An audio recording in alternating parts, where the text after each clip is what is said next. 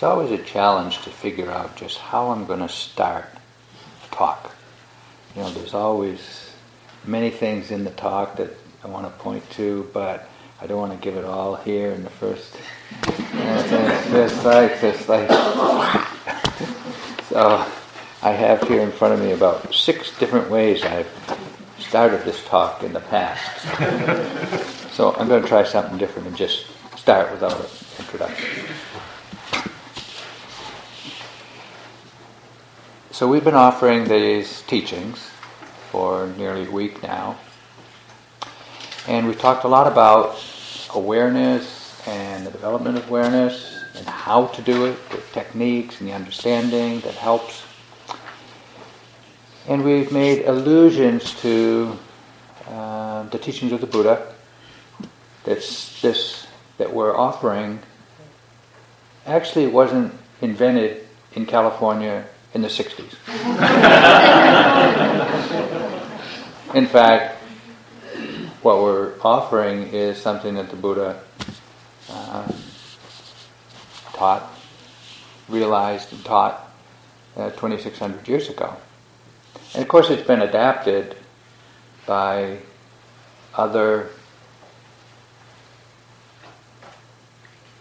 cultures as the teachings of the Buddha uh, transmigrated from India to Tibet to China, Korea, Vietnam, Burma, Sri Lanka, as it has trans- traveled, transitioned to other cultures, it meets the culture, the prevailing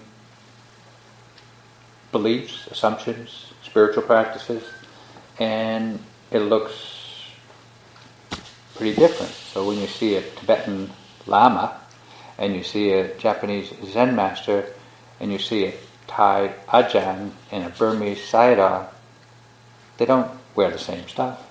They don't speak the same language. They are quite different, and you could think, what do they have in common? Well, what they have in common is the foundation of the whole teachings of the Buddha. I call it the essential Dharma.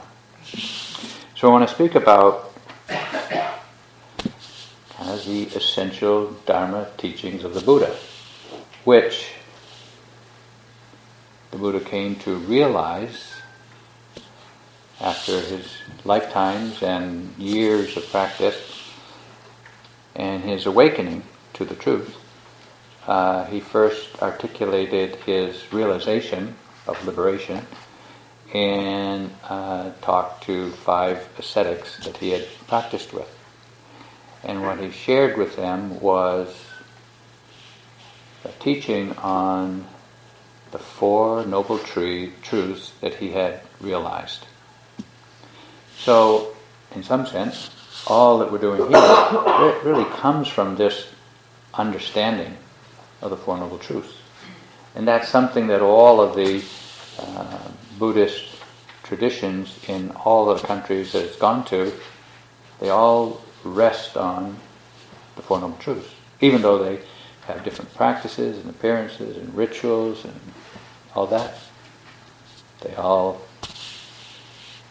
subscribe to or believe in or derive their teachings from the Four Noble Truths. That's the way I've never introduced this talk, but so far so good? Okay. Unfortunately, I'm hot. So please excuse me for a moment while I adjust my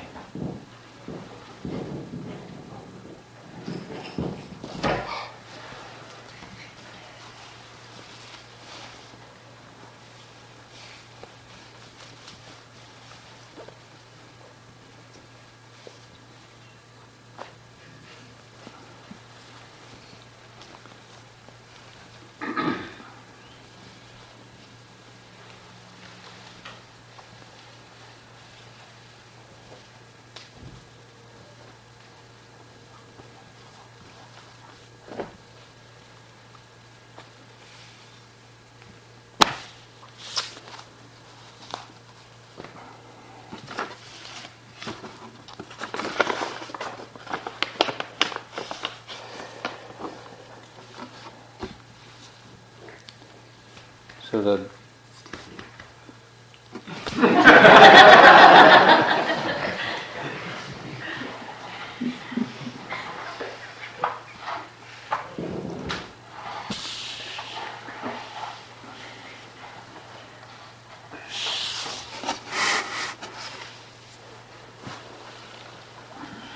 So we might ask, what are we doing here? It has to do with anything the Buddha's teaching of the Four Noble Truths. Well, let me articulate them for you and describe them a little bit so that you can begin to put what we're doing here and what your experiences are here in the context of what the Buddha taught, what the Buddha realized, what the goal or our aspiration might be in undertaking this practice.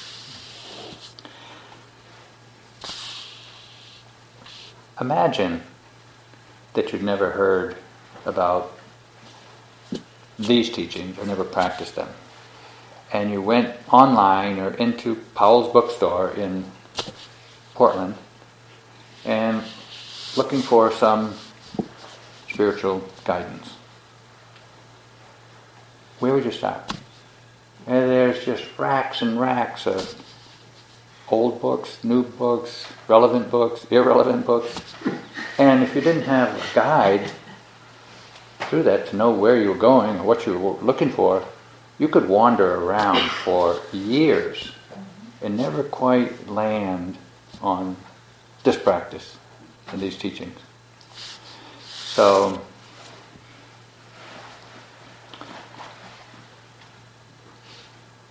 the first noble truth that the Buddha realized is called dukkha satcha. Satcha means the truth, and dukkha has its own meaning, which I'm going to share with you. But the first noble truth is the truth of dukkha. When I first did my first retreat in 75, The talk on the Four Noble Truths articulated the First Noble Truth as life is suffering. Well, life, in su- it, life is suffering is not a good come on for. you know, that's not the goal that any of us are looking for. So when I heard that, I said, "Life is suffering. What are you talking about? I'm just 25, and I've got my whole life ahead of me, and things look good, and I'm strong. And suffering? I don't feel like I'm suffering.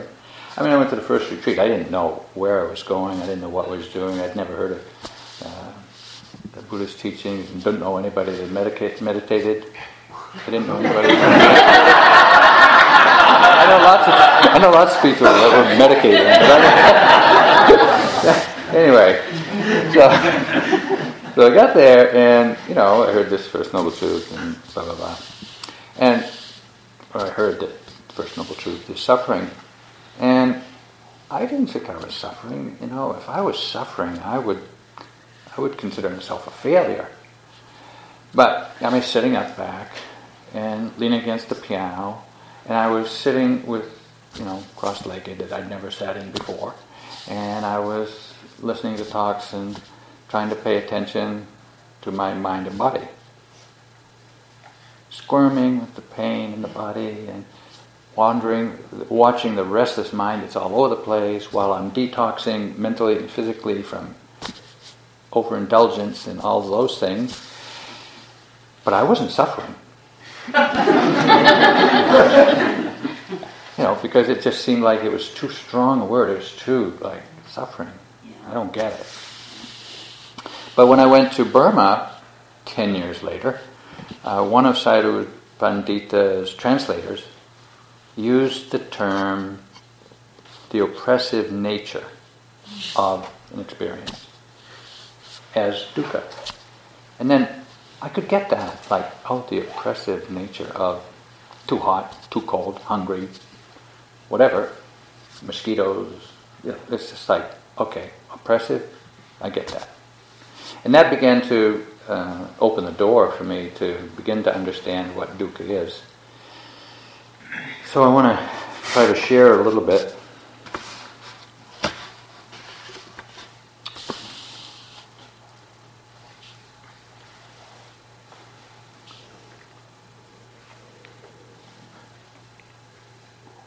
The first noble truth is dukkha satcha. What does dukkha mean? What is the dukkha that this truth is about? Well, dukkha initially means pain. Obvious pain, pain of physical pain, mental pain, emotional pain. And, you know, it's something that we've all experienced, a lot of physical pain, right? Emotional pain, yes. Uh, feeling lonely, alienated, frustrated, disappointment, let alone all the other emotional dramas that we uh, put up with.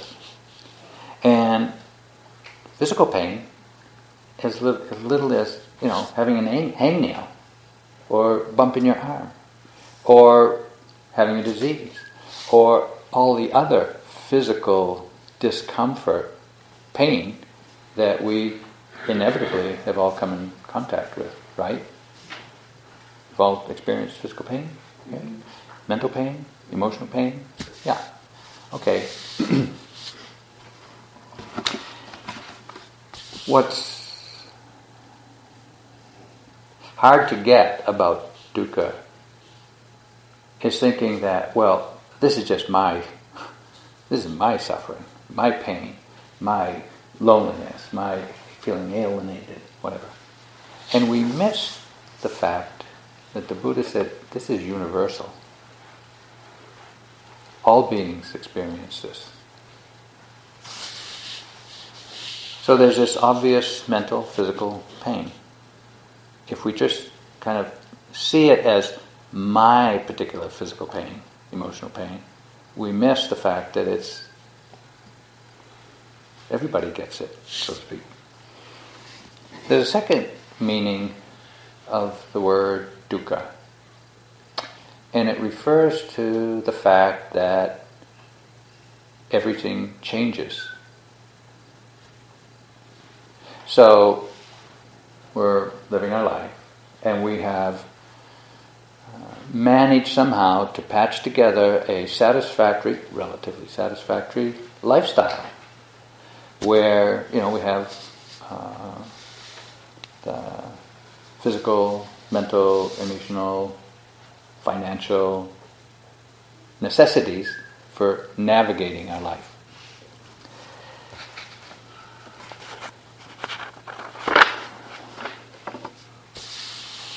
So here we are.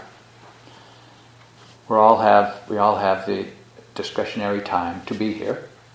We have some level of education that we can understand what's going on. Uh, we have financial resources to be here. And so we have a lot of support and a good life, really. I mean, all of us are pretty healthy. I mean, healthy enough to be here for a while. And that's good. That's not pain. That's not suffering. But all of that can change quickly, like I discovered, or like it was discovered for me. That, you know, all the goodness and health and ease and future that was present in my life is also present in your life. And it only takes, and then you have your ticket, your exit ticket. And it's like, wow, what happened to all that security and happiness and a sense of stability and ah, I finally got it together. Right? And it can all go just like that. That means, or that points to the fact that we live with insecurity all the time.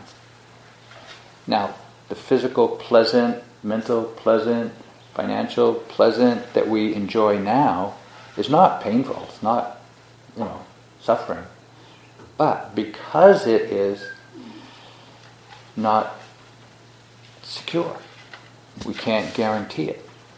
And all of those things don't guarantee that we're going to be happy, at ease, contented, anytime in the future.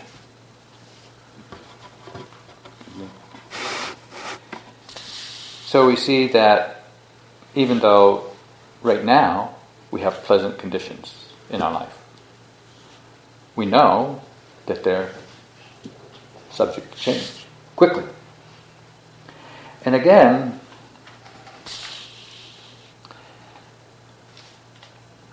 because of our security now, the apparent security now, we overlook the Buddha's teaching that all beings or all conditions are subject to this kind of change. So we have pain, physical, mental, obvious pain. It's called dukkha dukkha. It's so obvious, and this this changeable conditions. It's called viparinama dukkha. It's not, you know, pleasant is not painful, but it is unstable. It doesn't last. There's another understanding of dukkha that's a little more a little more challenging to understand. Pain is obvious. Insecurity is, yeah, you know, living with the instability of conditions in our life. That's pretty obvious. But there's another experience, meaning for dukkha, which refers to, it's called sankhara dukkha. And there are two, two views of sankhara dukkha. And the first one is we're born. Our parents doing the best they can, or other primary caregivers doing the best they can, they bathe us, they coo us, they wipe our butt, they feed us, they try to educate us, they try to, you know, kind of help you be at ease.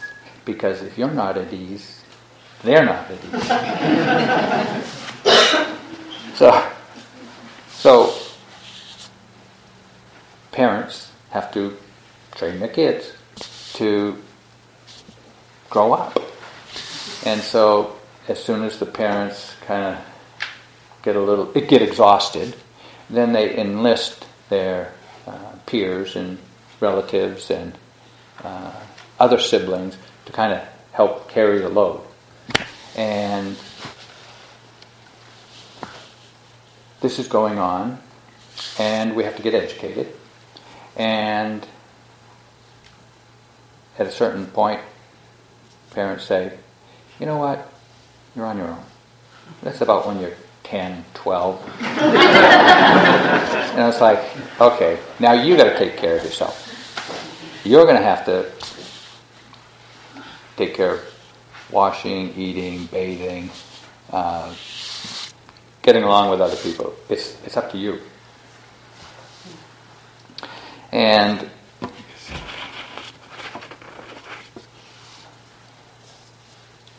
having been trained by our parents and others, then we engage the, the life of, that we're all engaged in, taking care of ourselves.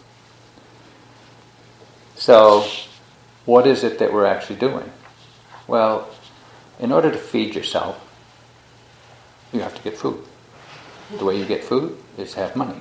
The way you get money is have a job. The way you get a job that will feed you is to go to school. And the more school you go, the better food you can eat. and you have to do it. So you get your money, you get your you get your money, and after work, after working eight or ten hours, whatever it is, then you get in your car or rapid transit, whatever it is, and you head it home, and you got to stop off at the grocery store to get dinner.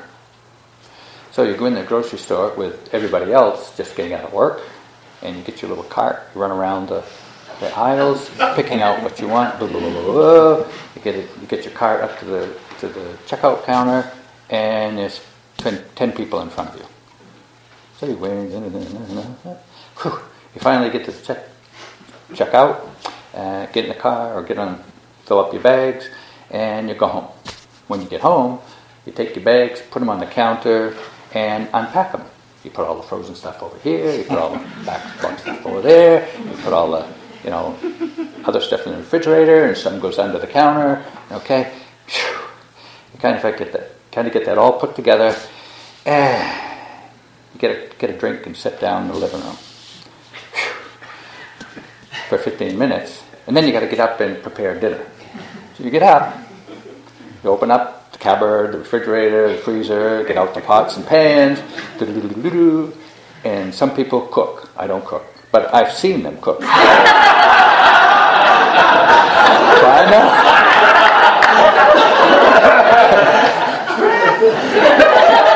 My cook. and more than that. But anyway.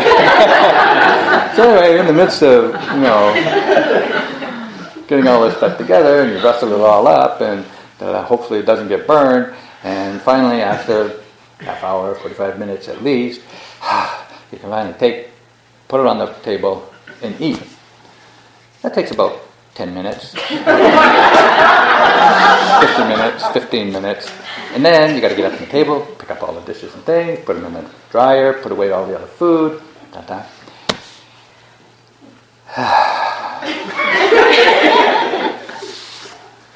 and you got to do that every day. Right? You got to take care of yourself. You got to bathe every day. You got to get dressed every day. You got to go to work every day. You got to talk to all kinds of people that you'd rather not to every day, and you just have to take care of your life. For a decade, or two, or three, or four, or five, six, seven decades. At the end of which, what happens? Your friends rummage around in your closet, pick out the best looking clothes, and they take it to somebody who dresses you all up in it, puts on your makeup, and you go say goodbye to them. and the box goes in a hole in the ground. That's it. Some would say that was a bad investment. I mean, you devoted your whole life to this and just goes. Uh, it's a good thing we can laugh about it because we recognize it's true. From that perspective, this is what's happening. Okay, so there's a second meaning. Well, let's just say all of that is really oppressive. It's just like you, and you have to do it. Nobody can do it for you. Nobody's going to do it for you. You can get people to do it together with, but still, okay. So there's another um, meaning to the word um, sankhara dukkha. Second, the first one is that kind of we're born, we die. The second meaning or the area of it is we have these six senses seeing, smelling, tasting, touching, thinking, and thinking. And these sense doors are activated all the time. All the time. Your ears are hearing all the time, whether you're asleep or not. You can't stop the ears from hearing. Same with seeing. You know, you're seeing. Even if your eyes are closed, you still see things rolling through your mind. And feeling sensations in the body, even if you take a lot of drugs, you still feel, feel the body. Right? And thoughts. Can you stop your mind from thinking? Cannot. And so we are bombarded by constant stimulation of all our sense doors all the time.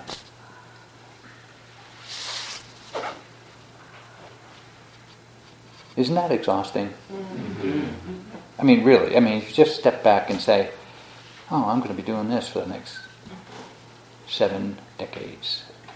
That's what I've done. I put in seven, seven decades of that kind of stuff. It's like, okay. So we can see that dukkha, the truth of dukkha, the Buddha, the Buddha didn't invent dukkha. He just realized, oh, this, this is what's going on. Pain, insecurity, oppression. This is, this is the nature of this kind of life.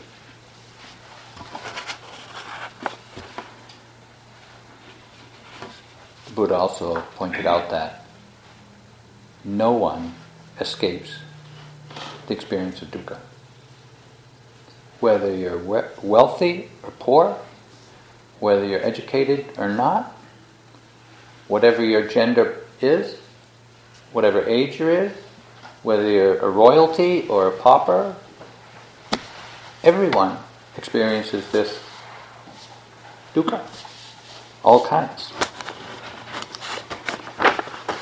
Now, I have a lot of appreciation for the courage of Dhamma, my Dhamma teachers who were willing to share this knowledge with me and let me deal with it.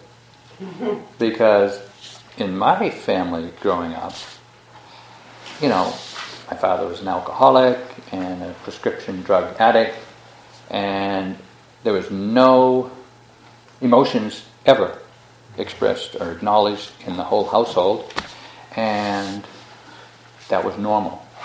That was normal for, for me growing up. And so, do you think that my mother and father talked about dukkha? it's like, it's all around. We're living it, and you're not talking about it. Wow. Okay. But with, you know, U Pandita just pointing pointing it out. It's like this is this is the way it is. I have I'm so grateful to both the Western teachers and the Asian teachers that just pointed out, had the courage to help me come to be, uh, to see, to understand, and to realize and to let go. Because this is the source of a lot of suffering in our life. It's important to begin to open to the truth of dukkha because if you don't, if you're not able to acknowledge and accept the fact that this is the way it is, you won't do anything about it. You'll just accept it and, you know, kind of minimize it, deny it, avoid it, kind of explain it, blame buddy, blame someone else for it, but you won't deal with it yourself. So, do you experience dukkha? Any dukkha in your life? Okay. So, a question for you. So you have this sukha. How come? Why do you have this dukkha? Why are we here with this kind of suffering, to use a familiar term? Well, the Buddha also understood or realized the cause of dukkha is craving, attachment, wanting, uh, desiring. The Buddha said that's the cause of suffering. Now, I don't know about you, but I have long had the assumption or the belief that if I could just get what I want, Imagine, if I could get everything I want, then I'd be happy. Buddha said, no. Clearly, if you want something and you can't get it or have it, that's really unsatisfactory. That's, that's not good. Right? We're suffering. On the other hand,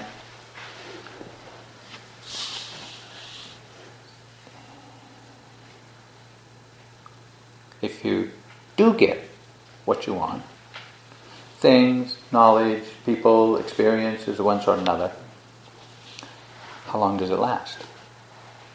Well, if you have something, if you get something, want something, get something that is alive, plants, people, pets, you know what can happen. If they don't, if you're not nurturing them, they, they leave you, they die. If you get something that's made of metal, it'll rust. If you get something of any value at all, you have to insure it. And if it's really valuable, the government's going to take their share. And if it's new, just wait till somebody scratches your new car. You know, it's like the satisfaction that we get from getting is very temporary. You know, soon it becomes an obligation to take care of it. So when we when we see this, uh,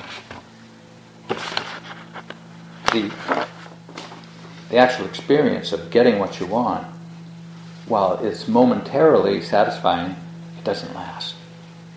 And so the Buddha said, "Hey, even though we crave for pleasant experiences, we like the body to be pleasant instead of painful. We like sounds that are pleasant instead of annoying. We like sights that are pleasant instead of uh, disgusting. Right? We want pleasant experiences. And that's something that we, we pursue. We, we spend our life looking for pleasure. Some of us have real, realized uh, some of the first noble truth, the second noble truth, and we figured out now that hey, meditation is the answer. You know, I'm gonna I'm gonna get clear and calm, and I'm not gonna be bothered by this dukkha anymore. so, so you know, we uh, go on a retreat like this. You know, we didn't leave attachment and desire and craving at home. Because I'm sure that somewhere this week you've been wanting a good sitting. Right? Did anybody not want to have a good sitting? Right. Well, Joanne has the, a, a Dharma teaching for you. There's nothing like a good sitting to ruin the rest of your day. Why? Because you have a good sitting. You have a little bit of tranquility and calm and peacefulness, you know, for a part of the sitting, and then, wow, the bell rings. Okay, I guess I'll get up. And you go do a walk. And then, boy, I can hardly wait to get back and get back into that nice space. And you get back, it's not like that. you keep looking for that place that you experienced the last sitting, and here it is agony in the body and noise, everything's bothering you, and you know, I'm sure you've noticed. So, we crave for pleasant experiences. The Buddha said, we also crave continued existence. Now that sounds pretty esoteric, pretty far-reaching, or something. But what does it mean to crave continued existence? Did you have a planning mind today? Did you know some planning mind? Yeah. What is that? Planning mind is imagining the future better than it is now. Right? And we're we mentally we are kind of uh, strategizing and scheming how we can get that pleasant, better future. So we're laying down the tracks in our mind to pursue it, to get it. Right? And what are we actually doing? We're planning our future experiences. This life, next life, whatever. We're planning it. We're planting the seeds of more of what we're already doing. Right? And while we're living out the uh, plans and aspirations you have for a better future, like we are now, living it out. We're scheming and strategizing how to keep it going, to have more of this. This is what called samsara. You know, looking for happiness in all the wrong places. You know, where while you're living a good life, you're still planning for a better life. And when you get there and living that, you're going to be planning for more of that. Where does it stop? How does it stop? Is it possible to stop? So we're craving continued existence. The Buddha said you also crave for what's called the end of existence. Well, let's not get too esoteric about that. But did you have painful sensations in the body today? Yeah. Do you have some mental torment today? yeah. Wouldn't you just like to get rid of it? Huh? That's wanting to get rid of this experience of this life. Hmm. Put that aside. And we want that. So the Buddha was, you know, while it might sound very esoteric, you know, craving existence and craving the end of existence or something, we experience it every day, a lot. So we're looking for a better future.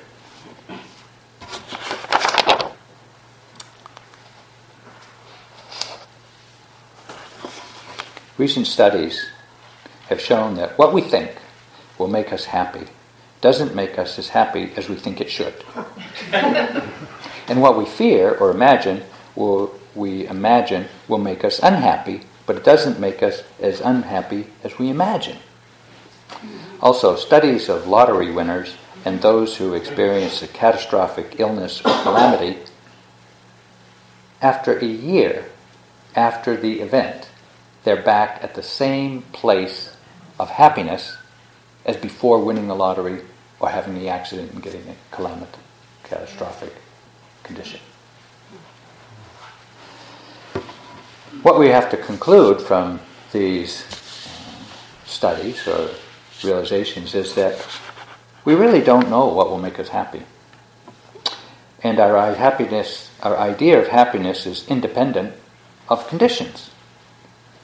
And happiness is not dependent on external conditions so much as it is dependent on the internal relationship and attitude towards them.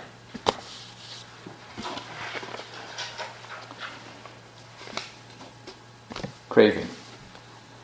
Second noble truth. Now, if the Buddha said, hey, here's the first noble truth, uh, truth of dukkha. You're going to experience pain, insecurity, and oppression, and it's all caused by craving. Good luck. Luckily, he had room for another realization, another truth came to his mind. So, the first noble truth is to be investigated. Now, think about this. What we're doing here is investigating the first noble truth. Aren't you discovering pain in the body that you never knew you had? yeah, this is called discovering the truth, uncovering the truth. And investigating our experience to see for ourselves oh yeah, this is this is what's going on. It's hard because we we're, we're, we're running off to fantasies of other things than being here, imagining this healthy, happy, happy, whatever, and it's just not that way. The first noble truth is to be invested, is investigated. The second noble truth of craving, craving is to be abandoned. So there is this craving. We're practicing to notice, and you'll notice that you find yourself wanting, yearning, hoping for things as insignificant as the bell to ring, let alone something different lunch, and everything else that we crave.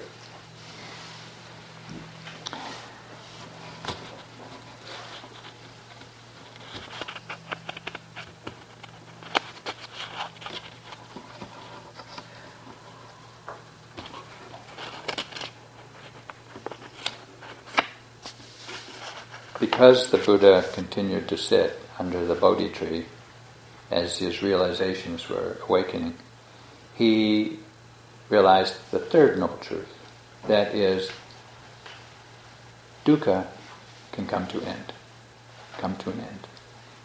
We can realize the end of all that dukkha that I shared with you the pain, the insecurity, the oppression, it can all come to an end. And when the Buddha pointed to or talked about the end of suffering, we, also, we often hear the Third Noble Truth as, oh, there's this place called enlightenment or nibbana or some esoteric thing that you hear a word but you have no idea what it means. So, what does sitting here with our pain in knees and scrambled mind, what does that got to do with end of suffering? Doesn't it seem like we're discovering and making more suffering?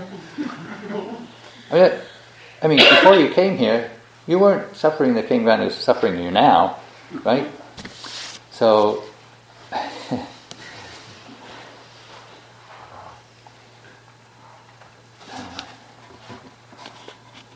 hold on.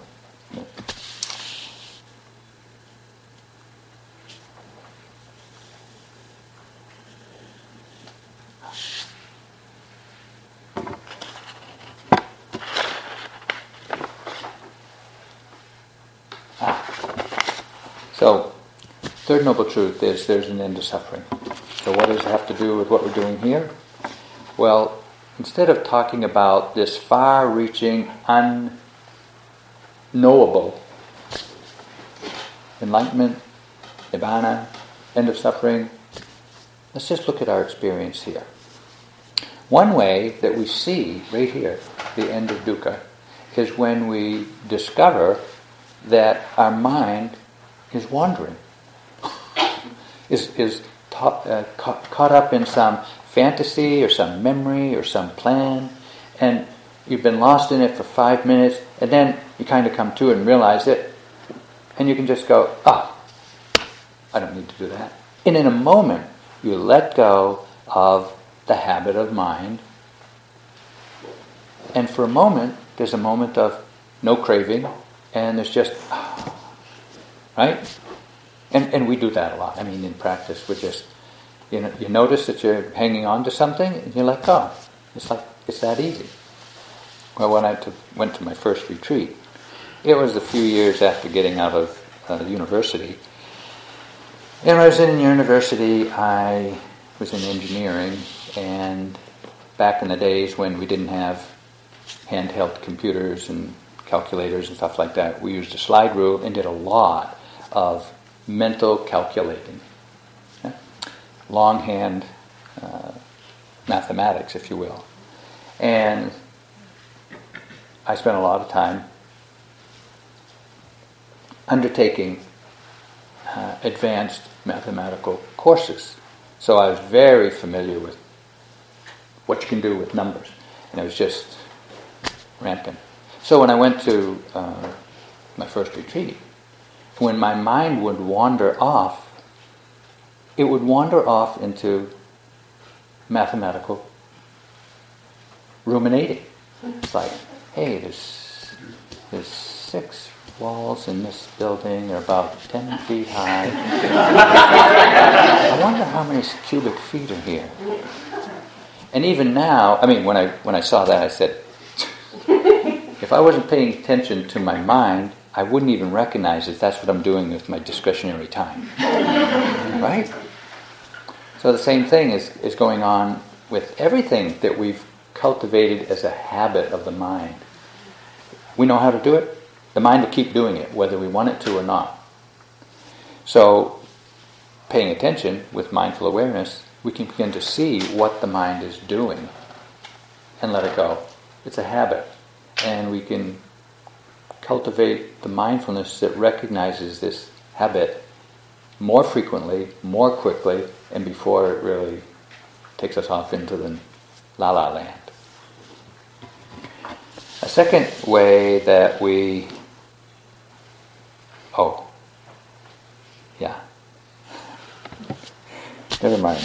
a second way that we see, see the end of dukkha occurs when we're practicing and we get assaulted by the defilements that I was talking about, the hindrances and the kilesas and all of the mental suffering that we, we churn around. And when we see that, we have now some mental tools mindfulness, endurance, patience, letting go. We have some tools for putting aside that momentary indulgence in one of these dysfunctional strategies in our life. And so when we when we see that, we're kind of engaged in anger or desire or pity or pride, or whatever it is. And we see it, we let it go, and we have a moment of, uh, let's just say, a dukkha free zone. You're not suffering anymore. You're not tired, you're not angry, you're not frustrated. You kind of put them aside briefly. So there's uh, letting go of habits of mind that disturb our continuity and disturb our sense of stability. And when we put them aside, we just drop into, oh, here we are, like this. And in time, that continuity of no defilements or no torment becomes more accessible, more continuous, and we can really enjoy what's called seclusion of mind, where the mind is not assaulted by these dysfunctional strategies that we've developed. And that seclusion of mind is a kind of dukkha free zone. If we continue with uh, practice, we gradually see that we are developing more mindfulness, and along with it comes some level of joy, investigation, um, qualities of mind that are uplifting. Hmm? We also get to enjoy or see the development of some tranquilizing factors of mind tranquility, equanimity, uh, calmness, or samadhi, what's called samadhi. And when these come into balance, the three energizing and the three tranquilizing factors of mind, the mind is really pretty stable, pretty clean, pretty clear, pretty calm, with clear understanding. And this too is a kind of temporary, but maybe for a longer period of time, a way, a time of not immediate suffering, another kind of dukkha free zone. In time, that balance of mind, energizing and tranquilizing, leads to the mind being very equanimous, where pain, pleasure, it doesn't pull us off of our center, where no matter what's going on, we have a balanced way of appreciating it. Equanimity is like maybe the best ally you can have in your everyday life because we have the restraint through understanding and the development of mind not to be caught in this impulsive reactivity that governs a lot of our life. Right? So when this equanimity is developed, you know, we see how quickly things arise and pass away. Because the mind isn't reacting, the mind is really cool. I don't mean temperature cool, but it's just not inflamed. And the mind becomes very light, adaptable, agile. It can accommodate anything that shows up in your at the door of your mind. It doesn't get flipped out or uh, agitated. And mind is not fragile. It really has some enduring quality because of its, the steadiness of its mind and the non-reactivity to what's appearing. So this is this is a good this is actually a very good quality of mental of mental training or mindfulness. But there's another further way of minimizing suffering from practice is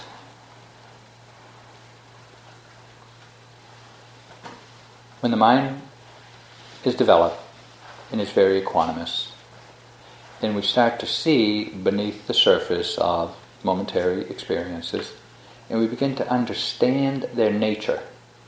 And the nature that we begin to understand is the vipassana insights, meaning we begin to see that everything that's arising to be known arises, lasts for a moment, and, and disappears, stops. Nothing that you've experienced during this retreat is still happening. It's over. It, it arose and passed away, just like that. When your when your insight is developed and you see everything that way, and you're seeing that everything that you experience is just a momentary. What is it that's going to grab your mind that you're going to crave, hang on to, and get entangled in? Because you know, the mind knows it's just fleeting. And so the insight into impermanence, uh, insight into impermanence, helps you release gripping anything that appears in, that appears in your life. So this is the end of a kind of craving, the misbelief that things are permanent. Even though we try to create stability and permanence in our lives, it's only relative. It's not permanent for very long. The second insight is the insight into dukkha. And this is not from hearing me give a talk, dukkha, or reading about dukkha, but it's experiencing it. When the, in, when the insight into dukkha is developed, everything we experience, everything we're aware of, is seen through the lens of dukkha. It's either painful, or if it's pleasant, it leaves some anticipation of insecurity, or it's just oppressive. And when you see this is the quality of every experience you have, that it's painful, it doesn't lead to stability or security, and it's oppressive. Why would you grab onto and crave any of those experiences? Because you know, if you grab on and hold on and yearn for and get, it has a quality or the characteristic of dukkha. So the mind doesn't reach out to grab anything when it's when uh, when the uh, vipassana insight into anicca is fleeting, seeing fleeting experience. You know you can't hang on to anything, so you don't even the mind doesn't reach for it. Same when you understand, when the mind understands the dukkha characteristic, it also doesn't reach for anything because it's painful. The third characteristic of all uh, experience, another uh, insight, is the insight in what's called the anatta characteristic. That's hard to describe. Let's just say that things are out of control. meaning, meaning, so much of our life we don't control. The body, we can't control the body.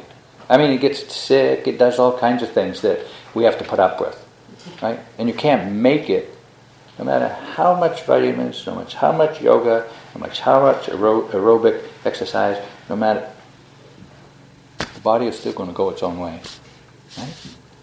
Same with the mind. Can you control the mind? No, just tell the mind to stop thinking. Cannot. And so we see that this thing that we call me is really pretty much out of our control. It just happens. And we have to endure with it, right? But when you see this condition in all of our experience, why are you hanging on to it? Why would you reach for it? It's so ephemeral, it's so evanescent, it's so not in your grip. So you won't reach for it. The mind doesn't even reach for it, let alone grab it. So these three insights uh, train the mind to just let go of everything that arises. Now that doesn't mean that you disappear, it doesn't mean that you don't have any experience, it just means that you don't hang on to experience. So these are these are deep and subtle insight knowledges now, that's not the end of the dukkha free zones. There's one further letting go to happen. So we're letting go of our attachments, we're letting go of our habits, we're letting go of the present moment's experiences, we're letting go of our misunderstandings of permanence, satisfactoriness, and being in control. We're letting go of that. When the mind is in that space, letting go, it is possible that the mind will let go of everything. In this we say falling into the unconditioned.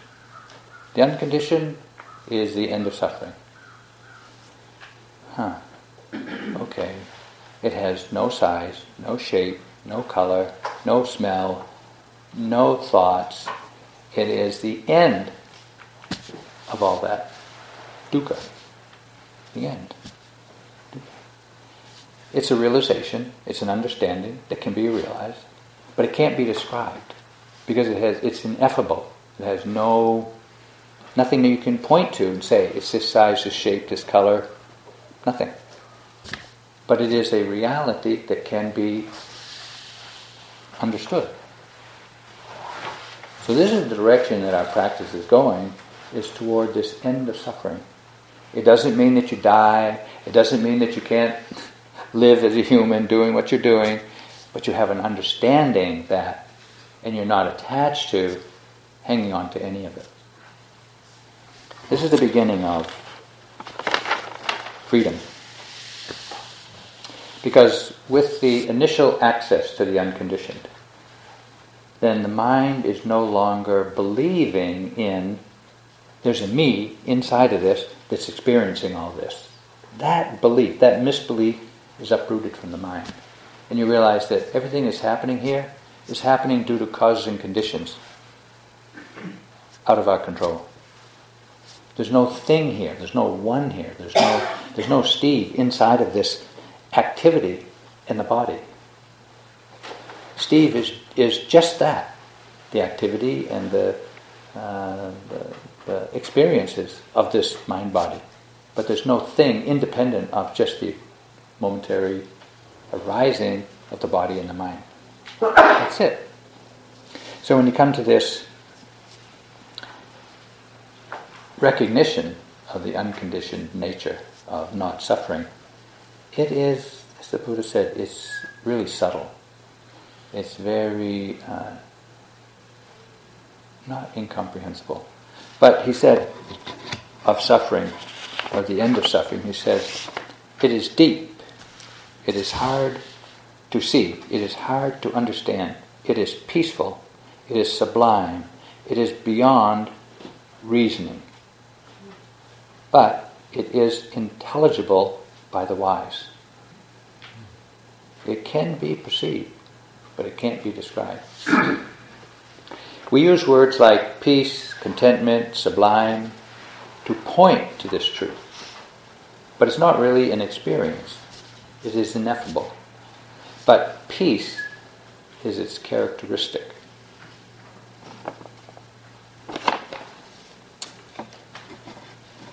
First noble truth is the truth of dukkha. Second noble truth is the dukkha is caused by craving. Third noble truth is craving can come to an end and realize the end of suffering or end of dukkha. And how do we do that? The fourth noble truth is the Eightfold Noble Path that leads to or link, brings us to this understanding. And the fourth noble truth, the, the Eightfold Path, is really three training of the mind. The first is living by the precepts, which we're doing here. If you make a commitment to non harm through speaking, acting, sexual energy, use of uh, intoxicants, things like that, can you imagine if just I mean, you know, when you read the news, the news is a catalog of people not keeping sila. Mm-hmm. It's just a catalog of the killing, stealing, mis- sexual misconduct, use of intoxicants, and not telling the truth. It's just rampant. I mean, it's just like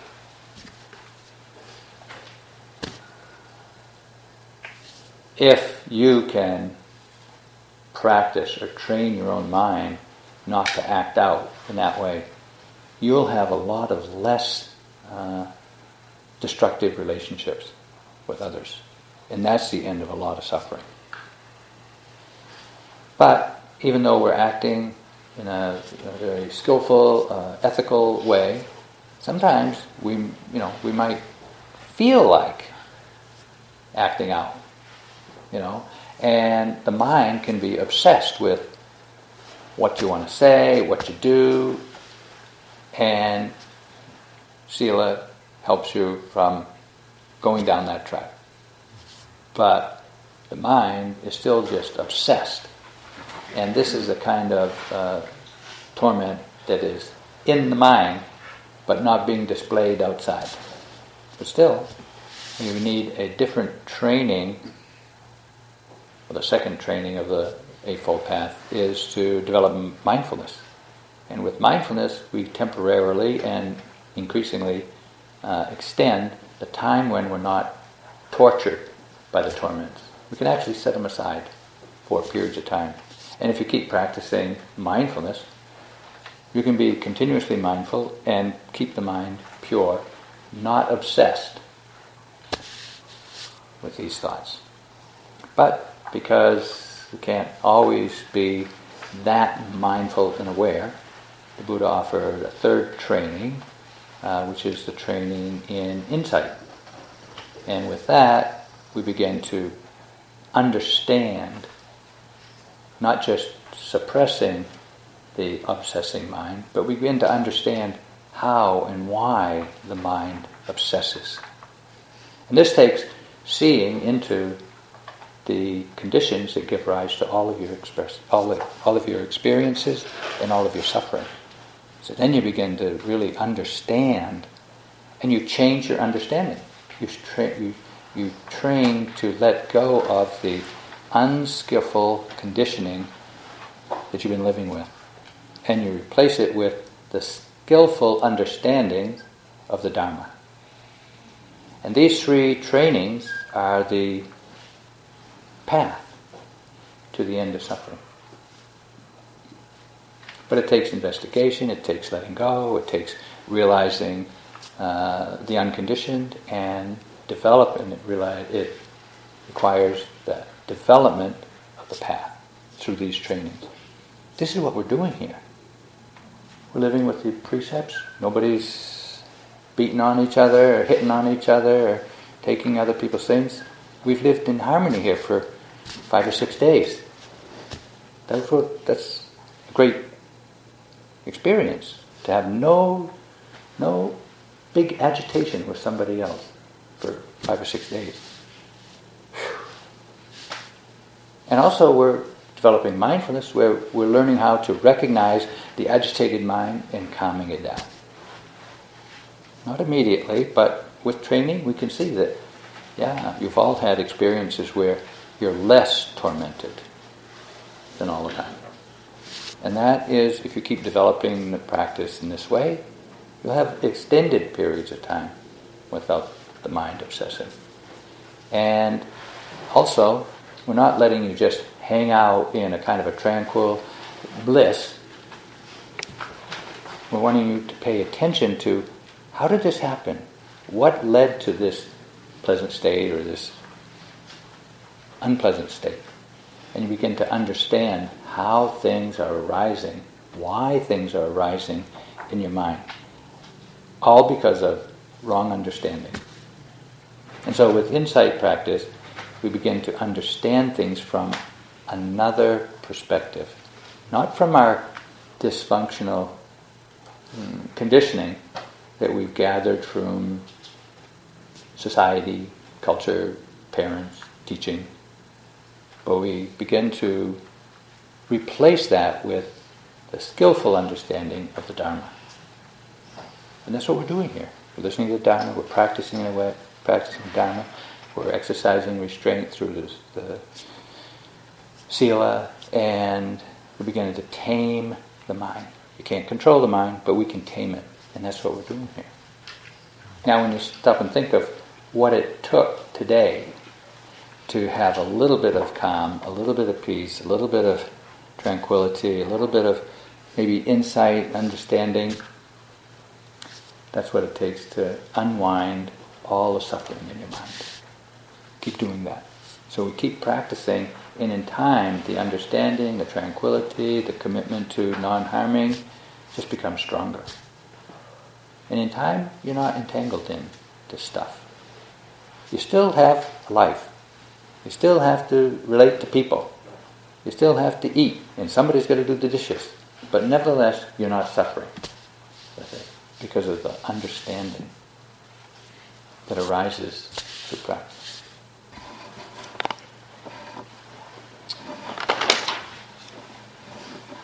Why did the Buddha teach about the Four Noble Truths? He said, because it's beneficial. It belongs to the fundamentals, fundamentals of the holy life. It leads to dispassion. So we're not caught up in passion, but it leads to dispassion and to disenchantment.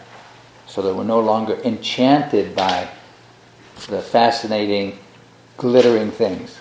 We see through them. And it leads to cessation of suffering. It leads to peace. It leads to the direct knowledge of enlightenment and of the unconditioned nibbana. So it's important to hear these teachings on the Four Noble Truths.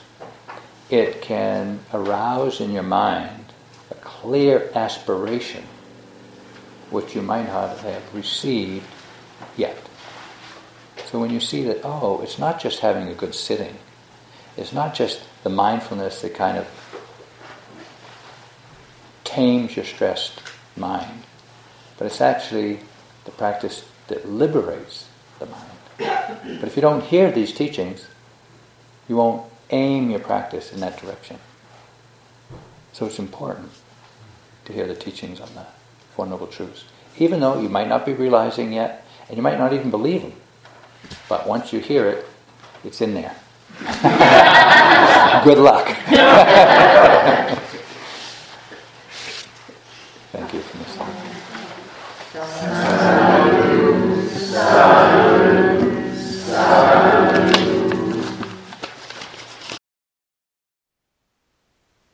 Thank you for listening. To learn how you can support the teachers and Dharma Seed, please visit dharmaseed.org slash donate.